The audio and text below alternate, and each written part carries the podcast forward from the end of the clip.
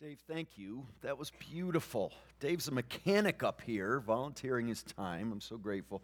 I'm always amazed when people have gifting from God that usually don't go together. Mechanic and musician aren't a typical combination, are they, Dave? I actually play. I actually play in church with one of your uh, students and somebody you probably worked with, Gary Kiker, Oh, really? Oh, that's so cool. What church? Magn- oh, yeah, yeah, for sure. Yeah. I did a men's retreat there about 300 years ago. It was a long time ago. But thank you. That, that was beautiful. That was beautiful. Which came first, the musician or the mechanic? Yes. Yes. I just, it's all right. Love it. Well, thank you all for being here. I just love this group that gathers here in the evenings when you could be watching the sunset over Kings Canyon. I mean, I always feel like I can never compete with that, but here you are. It's just amazing. I'm thankful you're here. And I'm grateful for what we're talking about this week. We're talking about the gospel, knowing the gospel, living the gospel, and preaching the gospel. And I, I, just I want clarity on this because I actually think there is an increasing lack of clarity about what it means to be a Christian, what the good news is of Jesus Christ. And obviously, being a Christian means every area of our life exhaustively is affected by the good news. It, it has impact on everything in our lives the way we view food and sex and entertainment and sunsets and music and mechanics and dating and marriage and child raising and everything the way we view art. It's, it's all affected by the good news of jesus christ reconciling us to god and then seeking to glorify him in everything in our lives and so so, because the implications are, are completely far reaching and invade every area of our lives, there can be a breadth to the implications to the point where we can lose a sense of what Paul was talking about when he says to the Corinthians, I sought to know nothing among you but Christ and Him crucified. Now, it's an interesting statement, isn't it? Because if you read for just 1st and 2nd Corinthians, and that's not the only correspondence he had with them, that's not the only preaching he had with them, it, it's not technically true that that's all he sought to know. He sought to know a lot with the Corinthians about marriage and about children and about how the church should function and how we should live as Christians in all areas of life, how we should view food and factions and all sorts of things. But he's making a relative statement, isn't he, when he says that? Right? That's what that means. He, he's saying, relatively speaking, it's as if I sought to know nothing except for Christ and Him crucified, because relative to that, everything else is peripheral. That's what he's saying. Everything else is, is on the periphery relative to that. Now, why would he say that? Let, us just talk about that. Why would Paul make such a strong statement about the centrality of the atoning work of Christ in giving himself? Why would he say that? Let's talk. Why would he make such a radical statement that technically isn't true, but when you think about it relatively, it is? What's he getting at there? What's he saying, do you think? Yeah, it's so foundational. That's right. It, it's the absolute foundation. So you think about a building without the foundation, and the building doesn't exist, right, Jess?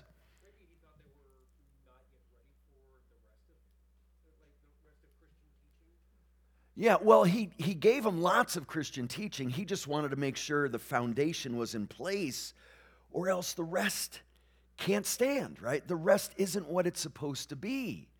So, to think about marriage for Paul, when he talks about marriage and singleness and all sorts of things to the Corinthians, to think about that independent of the gospel is incoherent to Paul. He can't even imagine trying to construct a Christian view of, say, marriage without the gospel at the core of it. It all collapses. And the only way things have the meaning they're intended to have as Christians is if they're grounded in the gospel.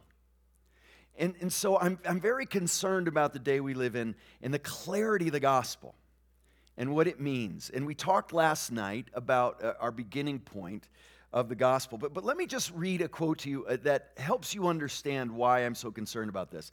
I'm, I'm not throwing my students under the bus at Biola uh, because they're, I don't fault them at all for this. But when they come to Biola, I will sometimes give my sophomores, juniors usually, they're already past their freshman year usually by the time they get to me. And And I ask them basic Bible and theology questions. One of the questions I ask my students is how would you define the gospel?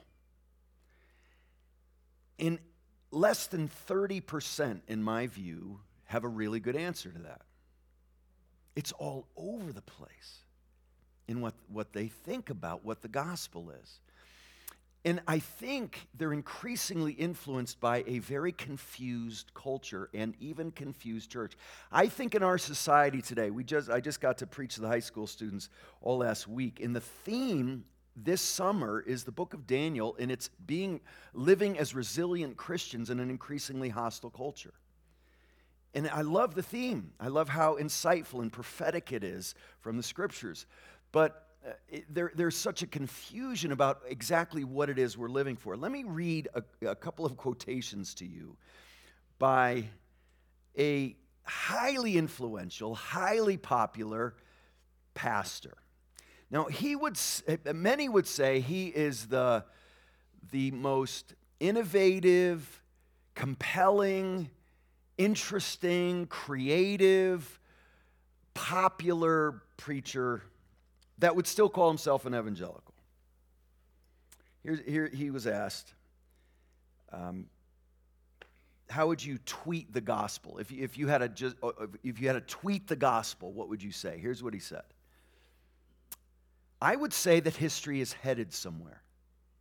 The thousands of little ways in which you're tempted to believe that hope might actually be a legitimate response to the insanity of the world actually can be trusted as the Christian eh, and the Christian story is that a tomb is empty and a movement has actually begun and has been present in some sense all along in creation. And all those times when your cynicism was at odds with an impulse within you that said that this little thing might be about something bigger, those tiny little slivers may in fact be connected to something really, really big.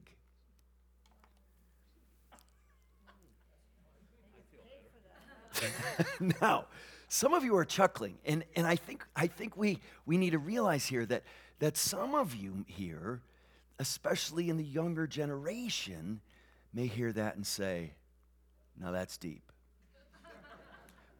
now, eh, that's sort of where we've gone. See, the older folks used to have a clarity about a lot of things that the younger folks don't. And we can come across like a bunch of grumpy old men saying, back in my day, we didn't talk with all that gobbledygook, right? Well, we, I don't even know what he's saying, right? Now, I don't want to be simplistic. And that's what I think the younger generation appreciates about talking like this. It sounds like it's getting away from a simplistic approach. You know, there's a difference between simplicity and simplistic, yes? Simplicity means there may have, there, there's likely been a, a working through of complexity to the point of simplicity. One author once said that I wouldn't give a fig for simplicity before complexity, but I'd give the world for a simplicity on the other side of complexity.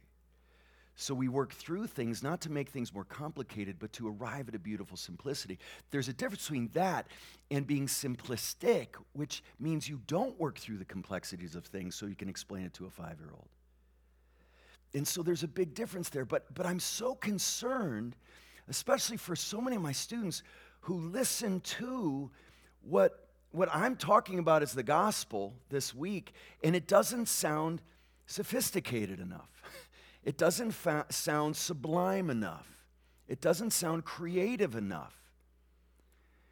And so that, that's appealing to a younger generation today. And it, it's just amazing. Now, first of all, it's, it's like three tweets he did not stay within the 140 character rule of this, first of all, but we'll let that slide. He was asked about evangelicalism. Evangelicalism can be defined lots of different ways. I'm not stuck in that word, but it just means we're gospel people. The evangel, the, the euangelion, this word that means good news. We're, we're good news people, we're gospel people. And there are sociological, even sometimes more political aspects of that. But, but fundamentally, I think it should be a theological term that means we're about the gospel. And, and this preacher I'm talking about, same guy, was asked, Do you use that word for yourself? And here's what he says this is what evangelical means to him I embrace the term evangelical if by that we mean a belief that we together can actually work for change in the world, caring for the environment, extending to the poor generosity and kindness, a hopeful outlook, that is a beautiful sort of thing. Again, gutted, in my view, of a solid biblical core of what it means to be a Christian. That could be the Boy Scouts. And, and so, uh, within those who still call themselves evangelicals and still say they believe the Bible is the Word of God, there's a fuzziness and a confusion and an ambiguity that sounds really creative and sounds really sublime and sophisticated, but can so easily be lacking clear biblical truth where, where we can say with Paul, I sought to know nothing among you but Christ and Him crucified at the core of the gospel. And, and so that is a driving motivation for me in, in teaching on what we are this week, and, and actually all the time when I teach. I never want to get far from the cross. I never want to get far from Jesus. Even when I'm talking, I mean, I've written things as, as a theologian on a Christian view of sports and play and competition. I've written and published things on a Christian view of humor and laughter and, and things like that. But, but even when I'm dealing with issues like that, I don't want to get very far from the gospel. Because how can you laugh as a Christian if the gospel isn't the core of your laughter? And how can you play as a Christian? I mean, the theme of Hume they brought back is the gospel at play. We better have a good definition of play according to the gospel, right? I think Christians should play distinctively different than, than non Christians. It can look the same and feel the same in many ways, but for us, it should be an expression of our freedom in, in Christ. So, I do want to start. Was it Paul? Was it Paul? Who asked that great question? You were sitting back here. Was, it, was your name Paul? What's your name again? Beautiful blue eyes. Yes, your beautiful blue eyes. Yes. Aren't they beautiful, everybody? Yeah. Are they not? My name's Terry. That's right, Terry. Thank you. Terry. Terry asked a great question. Does not Terry have beautiful eyes? Am I allowed to say that? Yes. Um, um, is your wife here, Terry? She's not. I bet your eyes were a big part of that. And so, anyway, um, um, Terry asked a great question last night about something I said, I think, Sunday morning. Boy, preaching in temporary communities can be a challenge because when you when you say something not clear in a local church you've got maybe years decades possibly to clear it up. Here eh, eh, it, it, it, takes guys like terry to help me realize i wasn't clear about something. He asked a great question because i said sunday morning that in the new testament salvation is a, pres, a past present and future reality. And we talked about that briefly last night but I, I just wanted to make sure that, that was very clear. So, soteria, this Greek word in New Testament, is, is used past, present, and future in reference to a believer. And I, I just put three verses up here. So, salvation biblically is a past reality, for by grace you have been saved through faith, and that not of yourselves, it's a gift of God, not of works, lest anyone should boast. Now, now evangelicals, Protestants who emphasize the gospel, tend to live there in that past reality because we have recognized this is a, a, finished, accomplished work that Jesus has done that we benefit from in our justification. The past reality of salvation means that we are free from the guilt of sin. No longer carrying any of that guilt because the righteousness of Christ has been given to us. That's a done deal. Finished. But then that leads to the present reality of God's continuing saving work in our lives in passages like 1 Corinthians 1:18 for the message of the cross is foolish to those who are perishing but to us who are being saved it's the power of God. The power of God is freeing us from the power of sin in our lives We've been set free. We're no longer slaves to sin. And we are being saved by God from that power of sin in our lives. That's what sanctification is. And then there's a future orientation, the future tense of salvation in passages like Romans 5 9. having been now justified by his blood, we shall be saved from the wrath through him. So there's the future orientation of it. So there's a hope aspect of it, there's a faith aspect of the past, and applying what's in the past to the present and overcoming sin in our lives now, increasingly in our sanctification. But then we have a future hope that on the day of judgment, we will be saved from the wrath to come. It's not something we need to be concerned about because we're confident of that future salvation that awaits as well. So it's important to realize that, that there's a, it's a broad term talking about these past, present, and future aspects of salvation for us. Yes? Amen. Good, Terry? All right, man. All right, beautiful. Okay, so what I, what I want to do tonight is walk through the, the gospel in a way that I think is clear and corrective in some ways and, and also spoken about in a way that people who have no theological terminology or categories can understand it. And it comes out of a gospel tract I've been using for lo- decades now called Two Ways to Live The Choice We All Face. Now, I think one of the reasons I find this so effective is because this Two Ways to Live tract is, is created by a, a, great evangelism ministry called Matthias Media. I have no stock in the ministry at all, but I have found them incredibly helpful. And here's why I think they're so helpful, especially for our day. They're Australians. Now, why would I think that's helpful? Because Australian, uh, Aust- Australia, the, the nation, not the indigenous people, but the country of Australia. Do you know who started Australia? criminals, that's right, criminals. England stacked criminals on ships and shipped them off to Australia. The country was started by a bunch of prisoners, a bunch of criminals. And so, very unlike the nation of the United States, it wasn't started by a bunch of Puritans seeking religious freedom from England. Interesting, both ships left from England, the ones to Australia and the ones to here, some seeking religious freedom, the Puritans, and some seeking life in a penitentiary in Australia. But we, we we, we were founded by Puritan. And so there's this, this biblical, theological, Christian uh, structure to the society that we've lived in our whole lives, and that's deteriorating increasingly over time. And so, for a long time, those of us who seek to understand the gospel and communicate the gospel can assume a lot. In the, even in the church, that, that people really understand things and understand the Bible. I, talked about in chapel this theme of Daniel when, when Shadrach, Meshach, and Abednego are thrown in the fiery furnace, and, and they say that our God will save us, but if not, we're still not going to bow to your idols. It was awesome. And, and I talked about during the Battle of Dunkirk in World War II. Many of you are more familiar with it than you were before the movie came out, yes?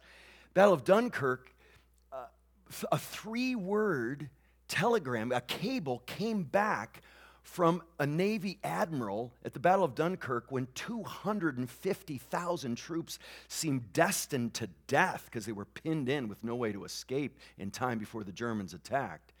This, this Navy admiral sent a three word message back to the nation. And the, the message was just, but if not. Straight out of Daniel. Uh, talking about this evil power that was, was uh, going to send them to their death. And they said, We're not going to bow. We're, we're not going to surrender. We're going to go down fighting, right? And depending on even God. I mean, he brought theology in. And everybody knew what they were talking about. And the BBC grabbed a hold of it and they put it out and it, and it, it encouraged the whole nation. And the, it was, it, in the Navy, it was amazing that a three word message, there was a biblical literacy that the people in the nation understood to the point where a three word cable that came back inspired the whole nation. And they ended up evacuating most of those troops because, you know, private people went with their boats and, got them out of there. It was amazing. But you think if that went out to there, like, what in the world is he talking about? As the Titanic was going down, you know the, the band, the main song they struck up, the orchestra? Oh God, our help in ages past, our help for years to come our shelter from the stormy blast and our eternal home. And people on the ship were singing it together. We've lost that sort of common biblical uh, and worshipful kind of culture. And so we can't assume anything. And Australians have never been able to assume any biblical literacy, any theological depth, any theological terminology. And so, so these guys have come up with a way of expressing the gospel that have all these core biblical ideas, but in ways that aren't assuming anything. Starting from scratch, basically. It's one of the things I appreciate about it. Plus, I'll also point out a couple of things I especially appreciate.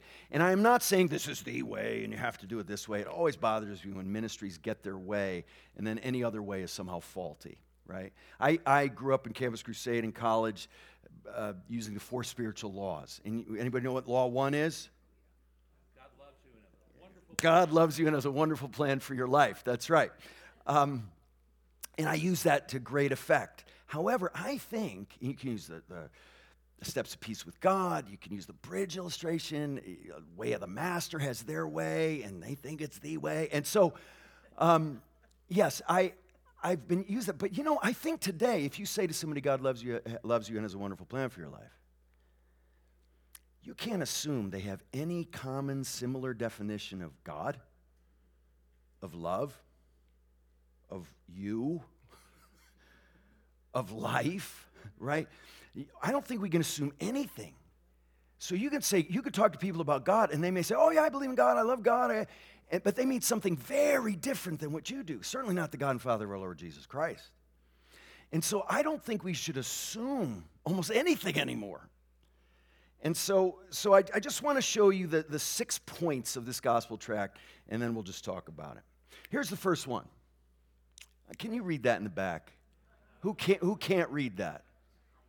Ah, I was going to say it might be an age issue, but we got young people in the back who are raising their hands. Um, Nolan, there's nothing we can do about that at this point, is there? All right, well, I'm going to read it to you. So you just listen to my soothing voice. Read, read this to you if you can't see it. Here we go. Here's, here's the first of six points, really five points, which are the gospel, and then a challenge to realize there are two ways to live. So God's the loving ruler of the world. He made the world, He made us rulers of the world under Him. I love where this gospel presentation starts. It starts where the Bible starts, with creation. See, I think that's really important. When you used to say God to people, built into that was creator. But now God can be a force, it can be a rhythm to the universe, it can be all sorts of things. That, that guy, um, that pastor was, his name's Rob Bell. I don't um, he was being interviewed by Oprah a couple of years ago, and she said, What's the one thing you'd want everyone to know? And he said, That we're all going to be okay. And I immediately thought of the prophets, denouncing the false prophets because they were saying peace, peace when there is no peace. And so, so starting with creation is so important, and we'll get to why in a bit. And here's how it unpacks it, right? No assumptions about theological terminology, big words, nothing. The first point of the Christian message is that God's in charge of the world. He's the ruler, the supreme president, the king. Unlike human rulers, however, God always does what's best for his subjects. He's the kind of king you'd like to be ruled by.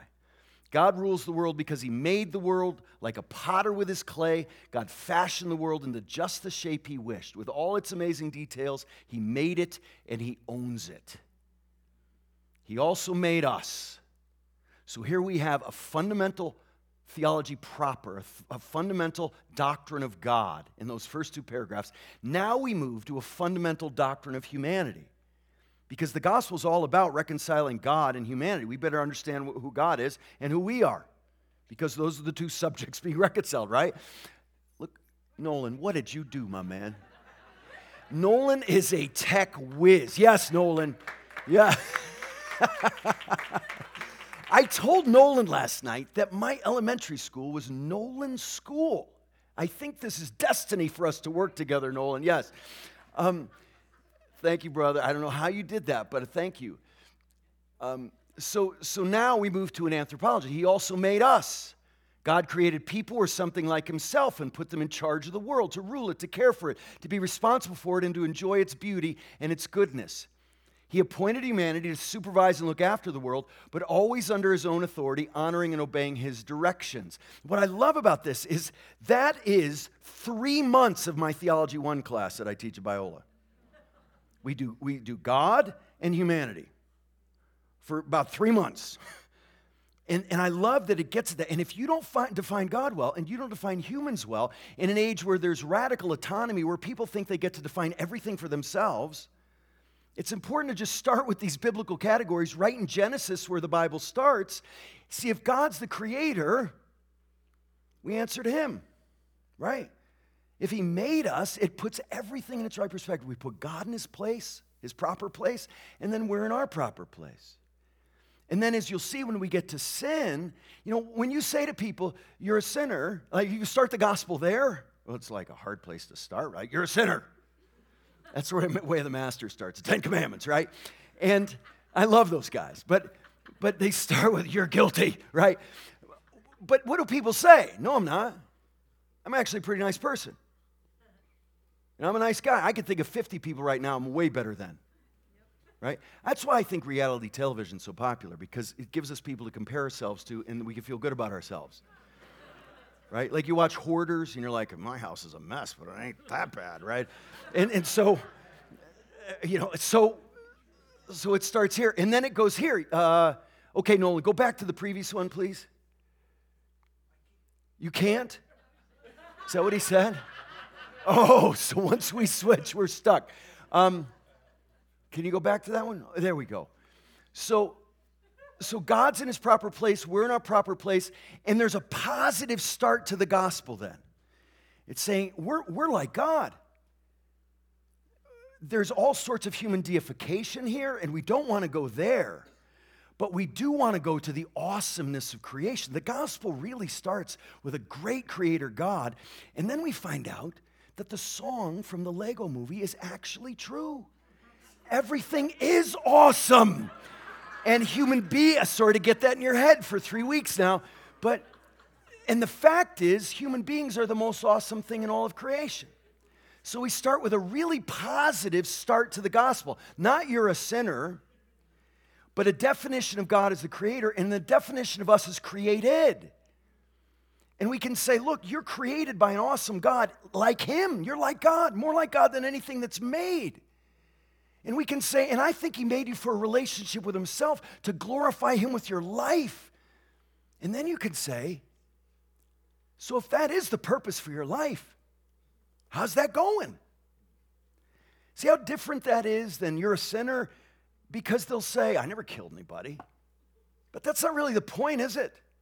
Right? I'm not saying there aren't ethical categories to understanding sin, but there's a relational category to understanding sin more than anything else.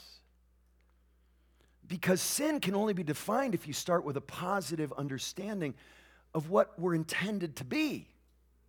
Right? If you're telling me I'm not what I intended to be, you better start with what I am intended to me for, to be if I'm ever going to understand that I'm not living up to it. That I'm not living up to the glory of God. For all have sinned and fall short of the glory of God. What does it even mean?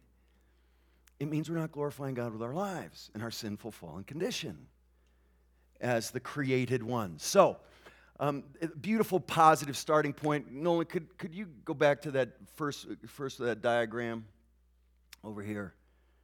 Uh, let's, maybe we should just stay with what we had. There we go. Oh, look, he got a close up of it, and it's a little blurry. It's all my bad, guys. I gave these to Nolan. But see the diagram. I think that this is a simple, good diagram. Here's the earth. Here are human beings. There's Terry with his beautiful blue eyes there. Terry just living, living on, on the earth, ruling and reigning over the earth as God's agent of fruitfulness and multiplying and, and, and fulfilling our creation mandate in this, but under God's throne, under his crown, under his authority. And I, I think if we jump into John 3.16 without laying this out for people, we're, we're going to start way too downstream. I love where the gospel starts here. You are worthy, our Lord and God, to receive glory and honor and power, for you created all things and by your will they were created and have their being. This revelation 4.11 verse is i think a great place to start the gospel. It just puts everything in its proper perspective. It puts god where he belongs as the creator. It puts us as where we belong as the awesome creations of god under his authority. His glory is the goal of all of it. You see i said last night god is the gospel. So often the gospel we preach is a gospel that's all about us. Are you fulfilled? Do you have good relationships? Are you hopeless? Do you lack meaning? Do you lack direction? Do you have anxiety? Do you have struggles? All legitimate things, all effects of our fallen condition, but not our main problem, symptoms of our main problem. I think so often we make the symptoms the issue and we get an anthropocentric gospel, a human centered gospel. That's all about us. And you can make an amazing career in ministry if that's where you camp. Because that's where we like to live in a human centeredness. The, the, most, the largest, most affluent churches in the country preach a profoundly human centered gospel. Biggest ones in Houston. And and, and it's all about God's got your back, He's for you. Even if you listen to a lot of Christian radio music, it's God's for you, God's with you. Not the cross, not the glory of God, not reconciliation, overcoming our sin, but just God's your self help coach. It's really what it gets reduced to. And there's something we love about that, but it misses the grandeur and the glory and the biblical core of the gospel. I don't think we tend to realize just how human centered Christianity has become in our culture. And we like it in, in, a very fundamental way. All right, Nolan, let's just leave them the way we were if we could, if that's even possible at this point, now that I've led you down this primrose path of, path of destruction, Nolan. So if we could just leave them the way they were, I think just reading it for those who can't see, maybe didn't bring their glasses, I don't know. So, so that's where we start. Here's point two we all reject the ruler God because it said in the last one, this, this all sounds rather ideal, doesn't it? God ruling the world, us ruling under him, everything working out well under this benevolent, supreme king, and us serving him. But everything's not going well, is it? We all reject the ruler God by trying to run our life our own way without Him, but we fail to rule ourselves or society or the world. Just watch the news for 90 seconds and tell me that's not the situation we're in. The sad truth is that from the very beginning, men and women everywhere have rejected God by doing things their own way. We all do this. We don't like someone telling us what to do or how to live, least of all God. And so we rebel against Him in lots of different ways. We ignore Him, just get on with our own lives. And I think that ignoring God is really important because very few people would ever see themselves as a God hater. Right? It says, yeah, I'm not religious, but I don't hate God. I don't deserve His wrath. And I think it's important to realize that ignoring God is ultimately no different than shaking your fist in his face. Actually, what would you prefer? I come from a family that writes you off if they tick you off. If you tick them off, like you're done. Maybe for good, at least for years. They won't talk, they freeze you out. At least if you're cussing at me, I exist, right? At least if you hate my guts, I'm getting some response from you, right? There's some value you see in me enough to get angry with me, right? But if you just are completely writing me off, ignoring me as if I don't even exist, ignoring isn't better than hating. It's actually just a different way of hating. In some ways, more disrespectful. and so, so that ignoring is a really important point there. And, and so we ignore God and just get on with our own lives. Or we disobey his instructions for living in this world, in his world. Or we shake our puny fists in his face and tell him to get lost. However, we do it, we're all rebels because we don't live God's way. We prefer to follow our own desires and run things our own way without God. This rebellious, self sufficient attitude is what the Bible calls sin. See how well it defines things in the Bible without assuming anybody has a good definition of it? The trouble is, in rejecting God, we make a mess not only of our own lives, but of our society and the world. The whole world is full of people bent on doing what suits them and not following God's ways. We all act like little gods with our own crowns competing with one another. The result is misery. The suffering and justice we see around us all go back to our basic rebellion against God. And here's a great verse to get the idea of sin across. There is no one righteous, not even one. There's no one who understands, no one who, seeks God. All have turned away. This passage from Romans 3 is so helpful to me because it completely destroys any self righteousness in our gospel presentation, right? We're not saying you're a sinner. We're saying we're all in a sinful condition. We all are rebels, all of us. And it's only by the grace of God I'm not in that rebellious state anymore. Right? No self righteousness here. No, I'm better than you at all. I can completely relate to a, re- a rebel against God. And then point three says God, in his holiness, judges sin. God won't let us rebel forever. His punishment for rebellion is death and judgment. God cares enough about humanity to take our rebellion seriously. I love that. He cares enough about us. You know, uh, a lot of children would prefer their parents let them do whatever they want and never discipline them and no, never show them the way of wisdom. And an unloving parent will do exactly that. But a parent who truly loves their children will discipline, will care deeply about how they live and what they do and and don't do. And so God takes us so seriously because we're made in his image. If we're animals, he's not going to care about our, our standing before him, whether we worship him or not, whether we glorify him with our lives intentionally.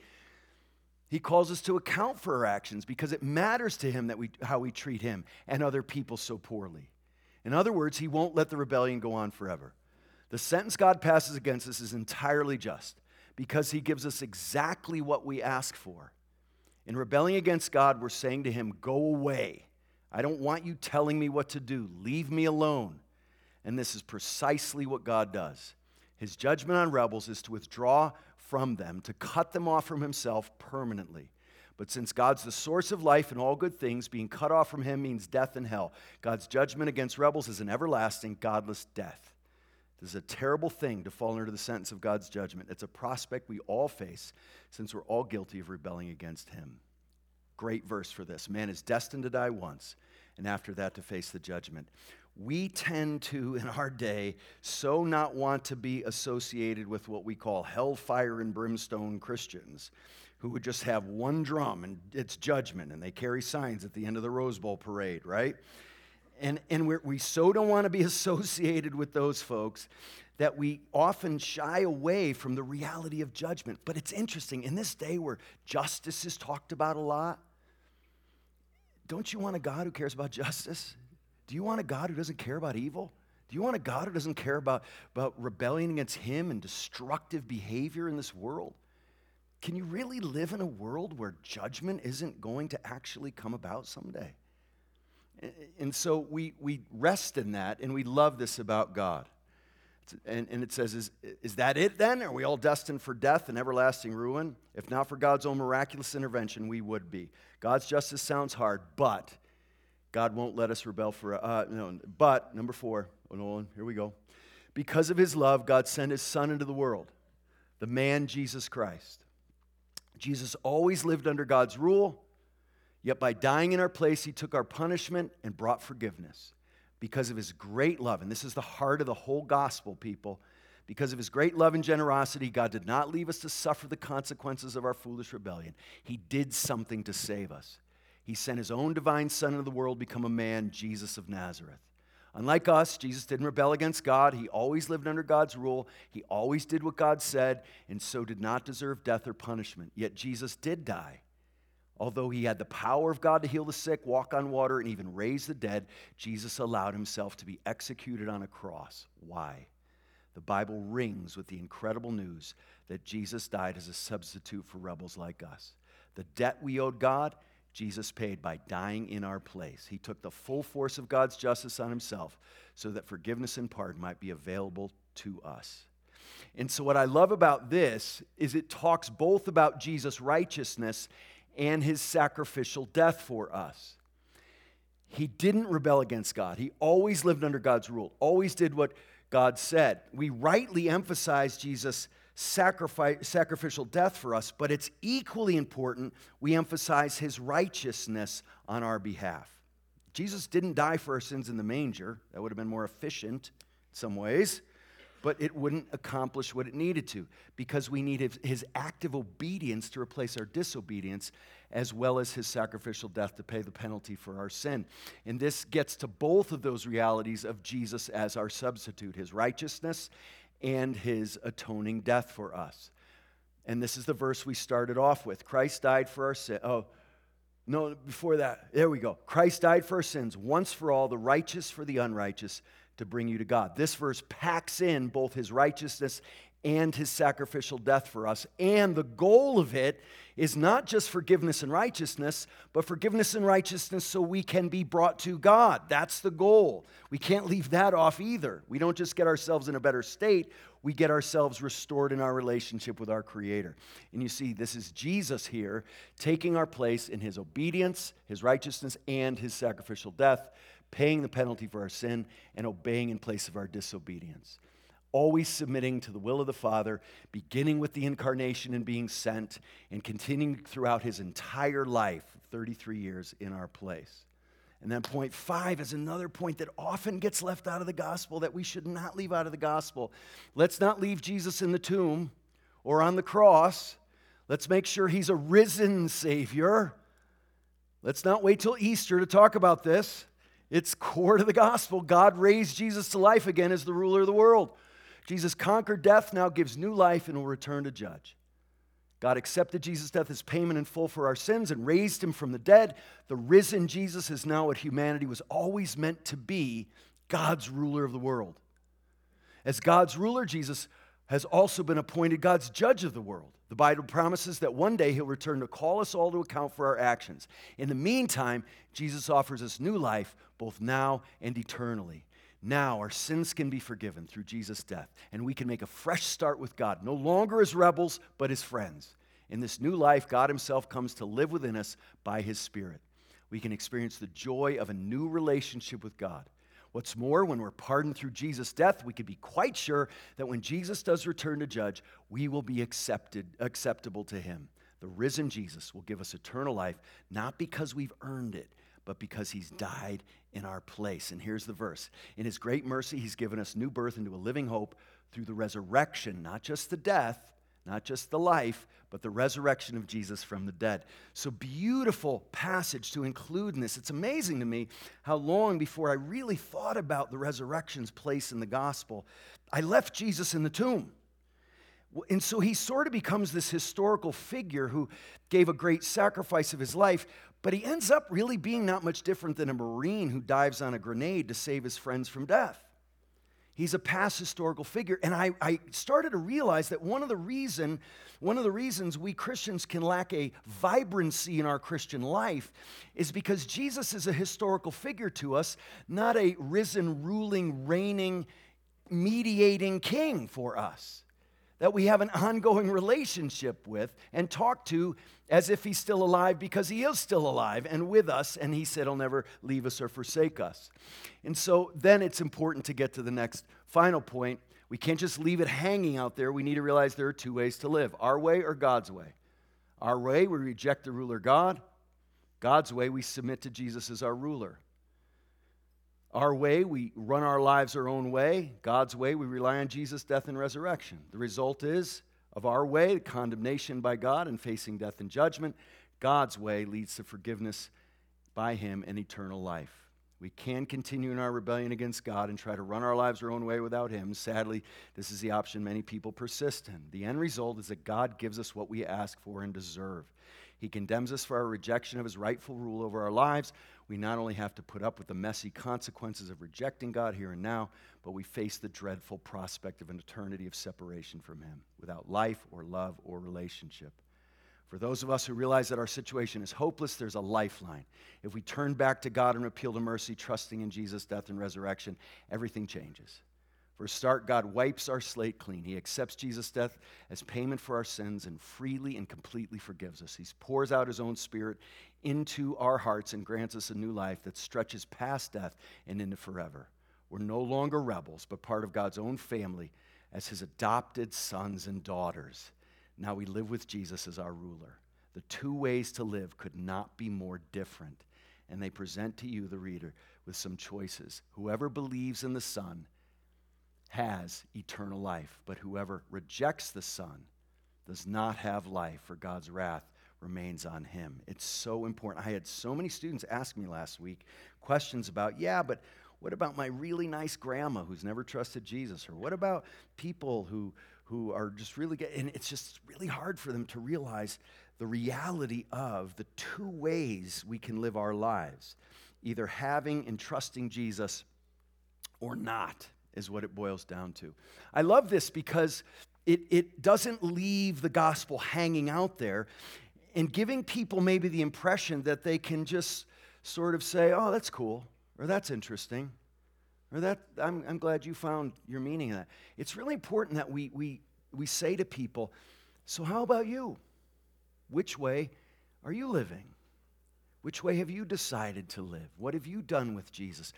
I don't think just testimony, as helpful as that can be, it can be helpful to say, God bless you to someone. I'm not minimizing that God can use that sort of thing. But when we talk about the gospel and, and presenting it to people and understanding ourselves, it should have conversion in mind and a challenge to repent and believe in Jesus included in it. All right, this tract then goes on to give advice to someone who has trusted Jesus, getting involved in the church, getting in, in Scripture. I have used this so many times. Sometimes I've been changing a tire in the pouring rain on the side of the freeway, and I don't have time to go through even a portion of this. So I just say, I stopped because I'm a Christian. And if you don't know what that means, this tells you what the Bible says a Christian is. Read it if you have a minute. I'll see you later. And I leave it with them.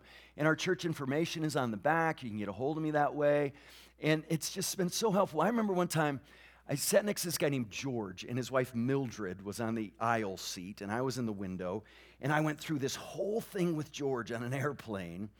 And he was sort of interested, not very. But I kept noticing that his wife Mildred was trying to act like she wasn't listening, but was really listening. I could just tell she was just trying to uh, not get me to engage with her at all. And so I just finally said, George, you know, why don't you go through that when you get a chance? He said, all right. And he put it in his pocket and he went to sleep. And I see out of the peripheral, Mildred goes, and she takes the tract from George's pocket, turns her back to me, and goes through it for about 20 minutes. It's so cool how God can use something like this in getting these key components of the gospel on the table. All right. Comments, questions, thoughts, anything you want to talk about? Something Hey, I really like man? about that USC. is that um, I think that it uh, immediately addresses what I feel is the new religion, and that's environmentalism. Ah, yes. because Steve, it, right? It Steve. yeah. Steve, yeah. It it elevates the creation. Yes. It reminds us that God created it, That's and right. we've been given stewardship over it. That's right. But we're not to worship the creation. Romans one. We're That's supposed right. to worship the Creator. So See, I, I really like that. you're so especially now. Like 20 years ago, 30 years ago, this may not have, have been even more, as effective as I think it is. I think you're right. And so you're so right. The doctrine of creation helps us see everything rightly. So nothing in the world should become an idol to us, but a gift from God that He's glorified through, that we enjoy for His glory, including the environment. I just read something yesterday that basically talked about our environmental problems as the solution is simply freeing the world from humans. We're the problem. And, and there are even some kind of on the edge environmentalists who are saying we should exterminate ourselves for the good of the environment. And, and so you're right. And so we're stewards. We care for it. We don't abuse it. See, that's the other piece of it, too, because we're stewards of the garden, charged by God to be the gardeners under his ultimate gardening. And, you know, Donna's doing a seminar on Wednesdays, my wife, on trees in the Bible. And kids are loving it. The high school kids came in last week. A whole bunch of guys came walking in the back going, trees, trees, trees, trees. It's been fantastic. And, and it's appreciating trees in the place where the greatest trees in the world are in, in a theological, biblically centered way. And so that's exactly right. We see the environment correctly, we see everything rightly when God's a creator and we're created under his authority. Beautiful. Thanks, Steve. What else? Comments or questions? Thoughts? Disagreements? So, um, I hate those. Um, so I'm a really, really well-trained evangelical Christian, and we always have the big repentance piece in Yes. everything that we've been taught. And when I became a Christian, I yielded to Christ, and I hadn't been to church. It's a long story, but I don't think I actually even heard the word repentance or what that was for a long time. But so in this thing, How, how would what? Right. So they use yes and no language to get at that idea. We say no to our autonomy. We say no to our self rule. We, know, we say no to seeing ourselves as little gods. That's the repentance piece. And we say yes to God and His ways and Jesus. It's just trying to put it in terminology that gets at the core idea behind repentance and saving faith. So they even choose the word submit to God instead of faith because people have all kinds of ideas what faith is. Man, talk about an overused term that is meaningless now. I mean, everybody has faith, right? Every, I got to have faith. Faith got me through this. Faith is very important to me. He's a man of faith. We need people of faith in the entertainment industry. Faith in what? Does it matter at all? or do I just need this thing called faith inside of me bubbling around? And so faith can mean almost anything, but that yes and no, reject or submit to God is, is, is getting at that sort of language. I completely agree. Repentance, turning from sin and self to Jesus alone is vital, but they get at it with just yes and no language. Yes to God and no to myself and my self determination as a little God. Good. Yeah. Tell me your name. John. John, that's right. Yeah.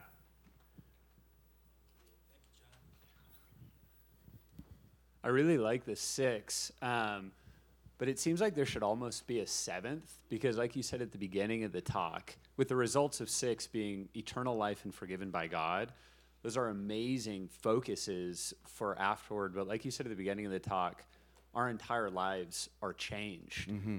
when we accept Christ. Mm-hmm. The way we eat, the way we interact with our friends and family, and all of yes, that. And I think that like so many people are looking for that life transformation, the results of it, not Right. just when I die what happens, Right. but the beauty that happens with Christ. What would your number seven be? Yeah, that? well, you could sort of say what they have in the back. So now what? You've decided to go God's way. And so in the back, they say, now, now what does it mean to actually do that? And they talk about uh, responding by in prayer and submitting to Jesus, in trusting Jesus throughout your days, and it gets very specific about incorporating this new reality of your life into your daily life in spiritual disciplines. I mean, that's how we work out the sanctifying uh, new life in Christ. We walk in newness of life by availing ourselves to the means of grace that bring that about for us. So, go ahead. I love that. But like, what would your explanation of the beauty that comes to? Like, I feel like in my walk with God, the most beautiful thing, being saved and having that salvation, but the way you see the world Yes. is transformed. Like, Yeah, there's yeah, a yeah. newness and that peace that surpasses all understanding in the midst of those storms. Like, how do you?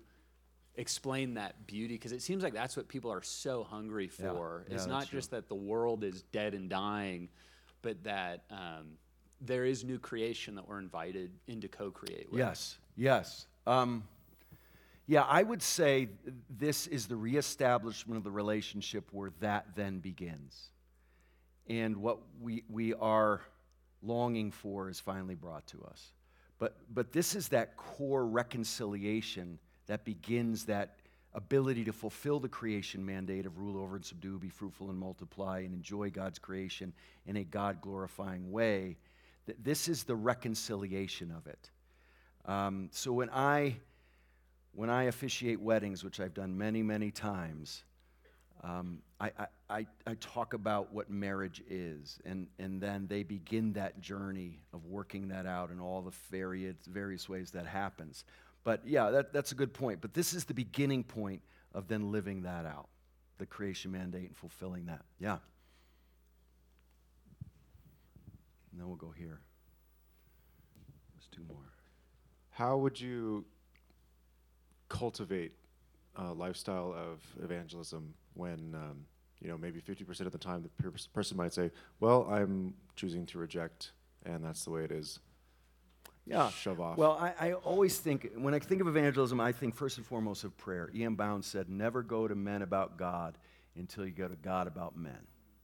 And so to ground our, our efforts in ministry in, in general and in evangelism, it's got to be grounded in prayer, recognizing our utter dependence on God to bring about any change in a human heart.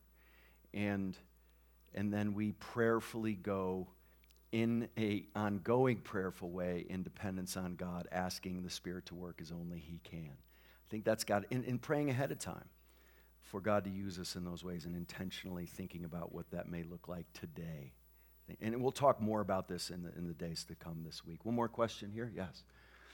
Uh, hi. Hi. Um, uh, you kind of, what you just said relates to what I want to ask you, but um, I, I hope you go a little farther. Um, I'm a little bit cut to the heart um, by kind of two things that you touched on. One is the main thing that you were talking about, the gospel. Um, you approached it through the lens of a tract, right, and evangelism and, and talking to people about the gospel. Um, but you also touched on on um, like a self-centered view of the gospel, and those two things combined um, for me to uh, very much convict me about um, like how I walk with God um, and how I see growing with God, uh, it being a very self-centered thing and not a I want to share this, and and um, the thing that I can't like stop thinking about is my brother, who has walked away from the faith, and I it like just hit me that I haven't done anything about that. And so I guess what I really want to ask you is how would you approach this with somebody who knows it all already? Yeah, that's a great question. And those are the folks that are probably the hardest ones to talk to, who have the information. I actually find it even harder to talk to someone who hasn't walked away, but you just get a sense of this. This hasn't really gotten into your heart, has it? You talk to those people. Oh yeah, born again. Walked. Oh, I actually went to Hume Lake one time, and I stood up on a Thursday night, and oh yeah, yeah. and and you, you just get this sense that, but Jesus isn't everything to you. He's not your life. How does this really affect your Oh, in every way, it affects my life. But you, what, what does that look like? And, and they can't even describe it. And those are the really challenging folks when they yes you to death. But you have a sense that this hasn't really invaded their hearts. But, but people who have walked away who know the information, uh, and especially you have a long-term relationship with like with your brother, I think your joy of, in Christ and your treasuring of him will be a lead apologetic for you in your life with him and, and that will be attractive to him in a way that then you can back up with your words and talk about Jesus as the lover of your soul who is everything to you. And, and like someone who loves the Dodgers or good pizza, when they talk about it in a way where it's obvious they love this deeply, well, Jesus even infinitely more so. And so I think a life of treasuring Christ and then words that back that up is the key, but grounding it in prayer really praying is, is the key to, to the whole ministry effort in general. What's your brother's name? Adam. Let me pray. Lord, I thank you for the power of the gospel, that it's the power to save. Lord, I saw you grab a hold of the hearts and lives of so many young people on Thursday. And Lord, I know that many of those lives will never be the same. Just like all of us who are here tonight who were gripped by Jesus and transformed by the Spirit's work. Lord, we pray that you would help us to um, go deeper into the gospel and be about the good news in our own lives and in the lives of other people that we seek to love well and help by pointing them to you. So we thank you for, um, for Adam. We pray you'd be working in his life using the, the truth that he knows and showing him how desperately he needs a Savior and that Jesus is that Savior who did everything he needed him to do. And so we pray you do a powerful work in his life, and we pray this in Jesus' name. Amen.